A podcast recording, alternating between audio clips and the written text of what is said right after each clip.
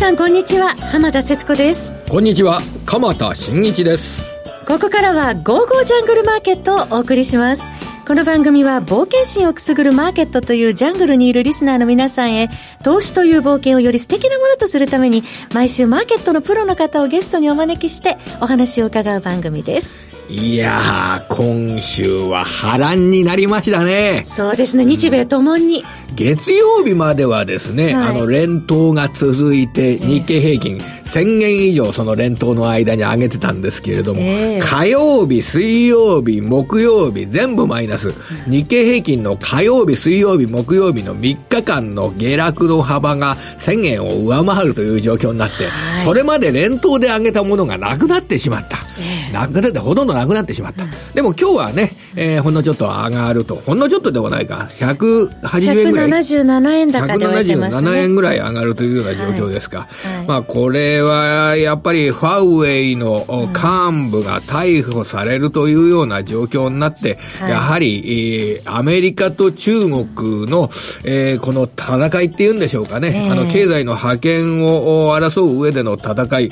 まあ、あこのあたりが非常に長い間続くだろうなということを覚悟しなければいけない。はい、こんな観点で、えー、株式市場を見なきゃいけないという状況になってきたわけですね。そうですね。ただ、要は、あの、世界の経済の付加価値、はい、GDP が落ちるかどうかというような形になりますんで、今の段階だと、うん、そうですよね。えー、ちょっと、この貿易摩擦の影響で、えー、10、12月期の収益が落ちるのかどうか、まあ、そのあたりをしっかり見極めるというようなことがですね、必要になってくるかと思います。はい。この後ゲストの方と一緒に米中関係のこの先行きについて検証してみたいと思います。楽しみですね、それは。それでは早速進めてまいりましょう。この番組は投資家の英知をすべての人に投資コンテンツ e コマースを運営するゴゴジャンの提供でお送りします。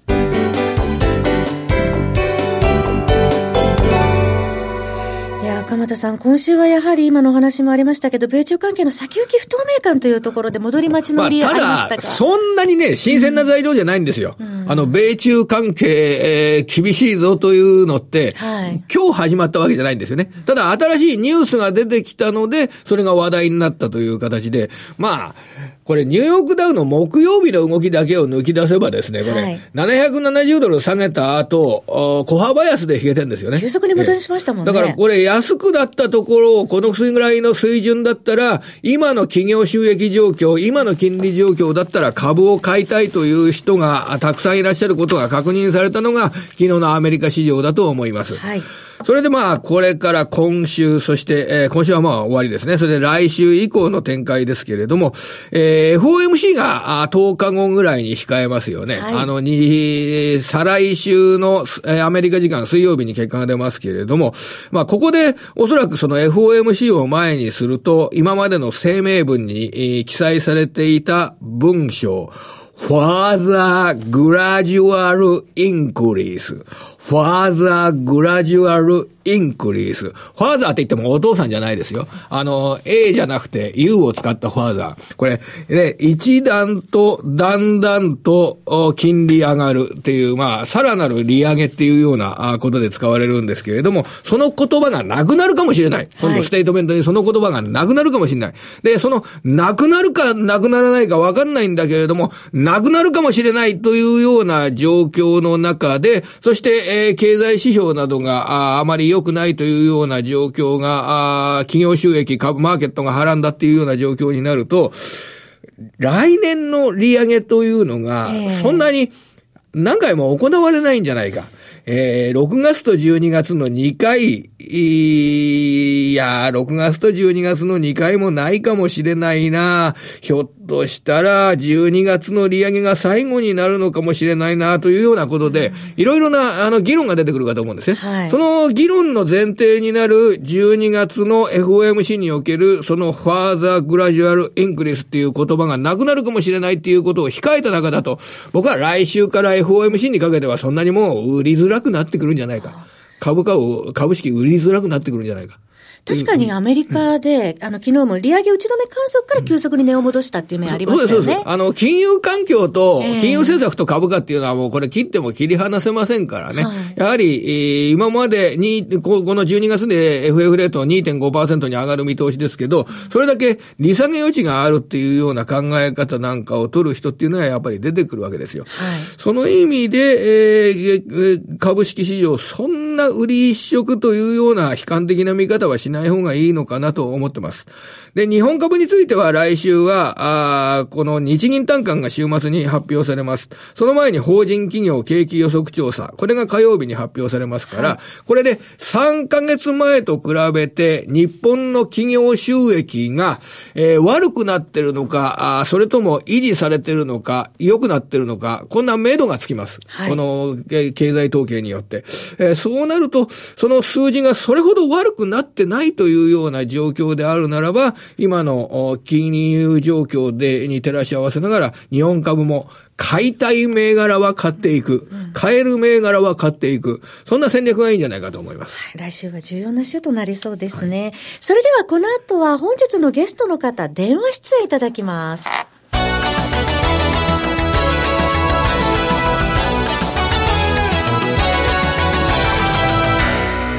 さて、本日のゲストの方、為替のスペシャリスト、この方です。島力夫さんです。島さん、こんにちは。島さん。よろしく。お願いします。よろしくお願いします。えー、っと、じゃあ、これ、えー、先ほどちょっとお話ししましたから、あの、経、アメリカの経済と金融政策とか、そっちの方から、その角度から伺ってもいいですかね？そうですね。えー、えー、っとですね、あのやはり、今は、あの、これまでですね、あの、はい、FRB は、これから来年、再来年かけて、4回から5回ぐらいは利上げ含まれているわけですね。4回から5回ぐらいですね、来年にかけて。えー、はい。えー、これまで見込まれてたんですが、えー、この時も FRB の話を聞くと、どうもこんな感じではなさそうだと。ちょっと、あの、電波の状況があまりよろしくないみたいですね、島さん。まあ、これまで言われていたものとちょっと変わってきていると。そうです。はい。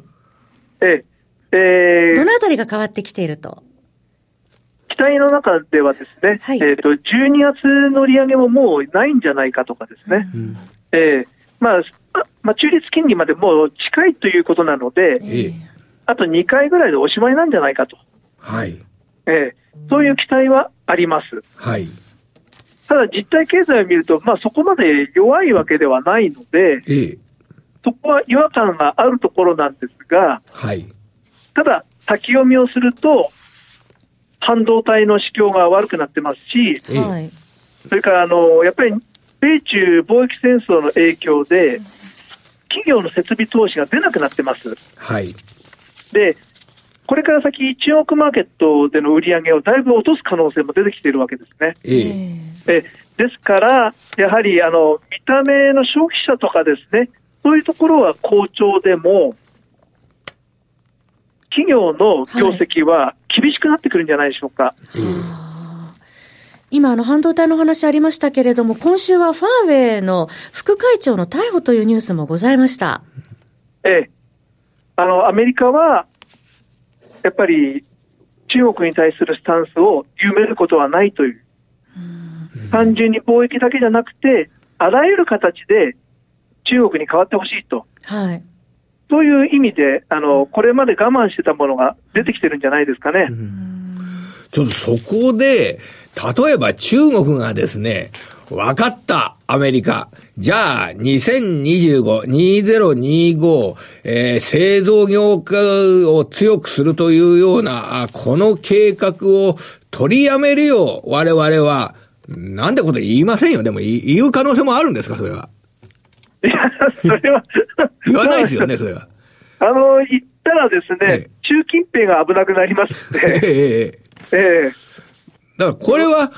要は対立というんでしょうかね。あの、それが続くというような考え方のもとで、えー、企業活動を見なければいけないという、そういうことなんでしょうかね、これ。やはりあの、10月の4日のペンス副大統領のハドソン研究所での演説以来、対中政策は180度変わったと、うん、でこれに終わりはないんだと思います。はい。ええ。そこで、えー、そうすると、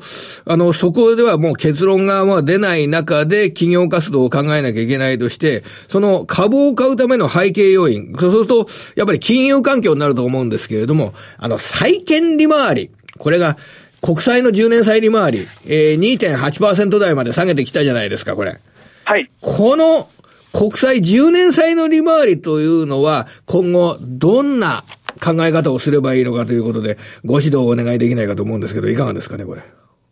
今の10年の金利のレベルというのは、うん、実態の経済から見てですね、ちょっともう低すぎるところまで来てると思います。2.8%台後半まで来ましたけど、それはもう低すぎると。えっ、ー、と、2.8%がですね、強いサポートで、ええ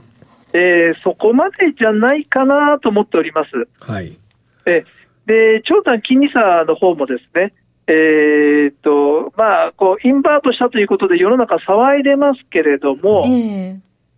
あの、過去インバートしてから実際に大きなリセッションに入るまで、1年から2年かかっております。はい。えー、インバートした瞬間にリセッションになるわけじゃないんですよね。えー、えー、しかも、インバートしてから、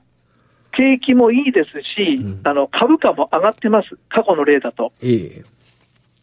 ですから、あのー、なんて言いましょうか、あのー、昔はですね、あの、長短金利差逆転しても、気にせずに、世の中は景気が、あのー、走ってですね、良くなって、それを何としてでも止めたくなって、FRB が、ええー、短期金利を上げすぎることで、景気が止まったわけです。はいはいはい。そういう状況とはですね、今ちょっと違うと思います。だってこれ今の足元っていうのは、長期金利の方が勝手に落ちてきて、という中での接近ですよね。だから、景気がいいからそれを止めようとして FF レートを上げすぎたっていうような状況じゃないわけですもんね。あ根本的に違います。ええー、そうですよね、これ。ええー、またあの、そういう状況をですね、まあ、作ってみたいという投機が働いてますね。と、投機あ、投機、また、スペキュレーションですね。あ、それは、あの、債券で、例えば5年債を、5年債用の利回りを下げようという圧力。5年債を買うってことですかね、5年債を。まあ、あの、そのセクターがですね、ちょっとまあ、あの、日本の投資家のポジションが固まってまして、狙われたんだと思います。ええええーと、ヘッジファンドにそこを狙われて、ストップロスが出て、うん、えー、そうするとですね、あの長短金利差逆転ということで、株価が落ちるだろうと。えで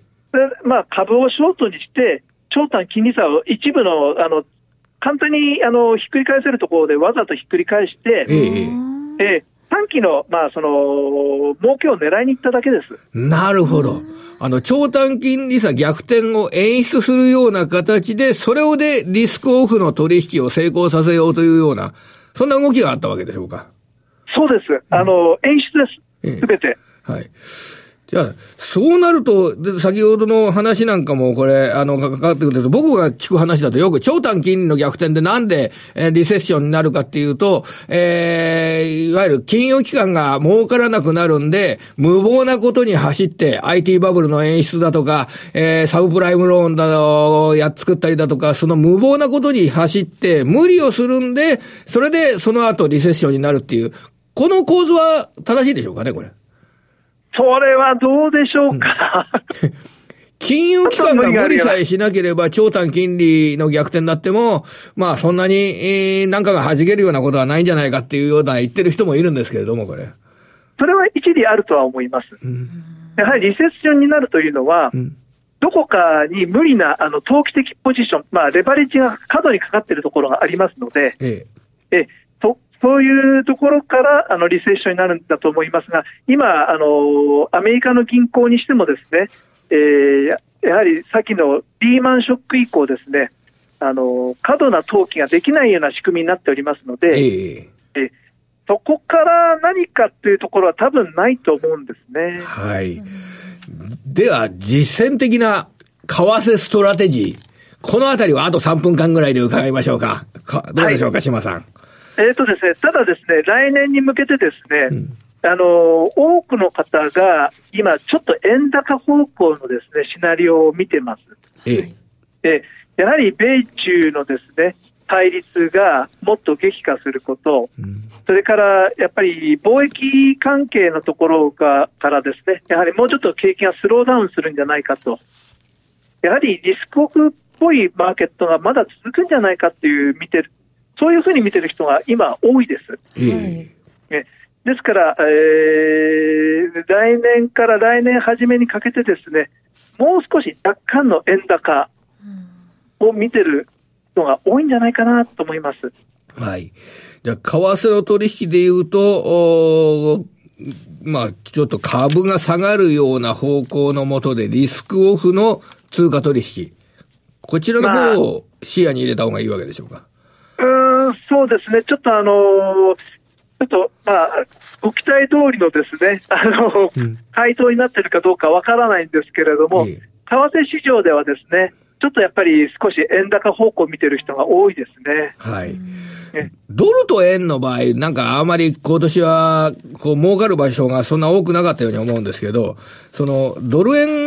でもいいいいんでしょうかね。これから攻めるところっていうのは。もうちょっと違った通貨の組み合わせの方がいいよっていうような話がありましたら、ぜひ伺いたいんですが、いかがですかね、これ。やっぱり米中対立となりますと、やっぱり OG 円ですかね、オーストラリアドルを対円で売るというのが、まあ、王道になります。えー、やっぱり中国経済がスローダウンしてくると、オーストラリア経済が一番ダメージを食らうと、えー、えー、そういう発想になりますので、うん、資源価格が下がるような方向の中で、えー、通貨の取引も行うっていう形でしょうか。えー、まあ、そういう影響はあると思います。はい。あと、島さん、来週のスケジュール、ECB 理事会、ユーロのについてというとどうでしょうか？ECB 理事会はですね、あまり何かあるとは思いません。しかしながら、あの、ブレグジットの方のですね、法案採決が11日にありますので。来週ですね。ええ、これが一番の目玉になってくると思うんですけれども、ただ、あの、マーケットの方ですね、実はボラティリティそんなに上がってるわけじゃないんですね。あのもうほぼ100%否決されることになりますので、では来週はそのあたりも見にらみながらということですね。わかりました。はい、あの、本日のゲスト、島力夫さんでした。島さんどうもありがとうございました。どうもすみません。ありがとうございます。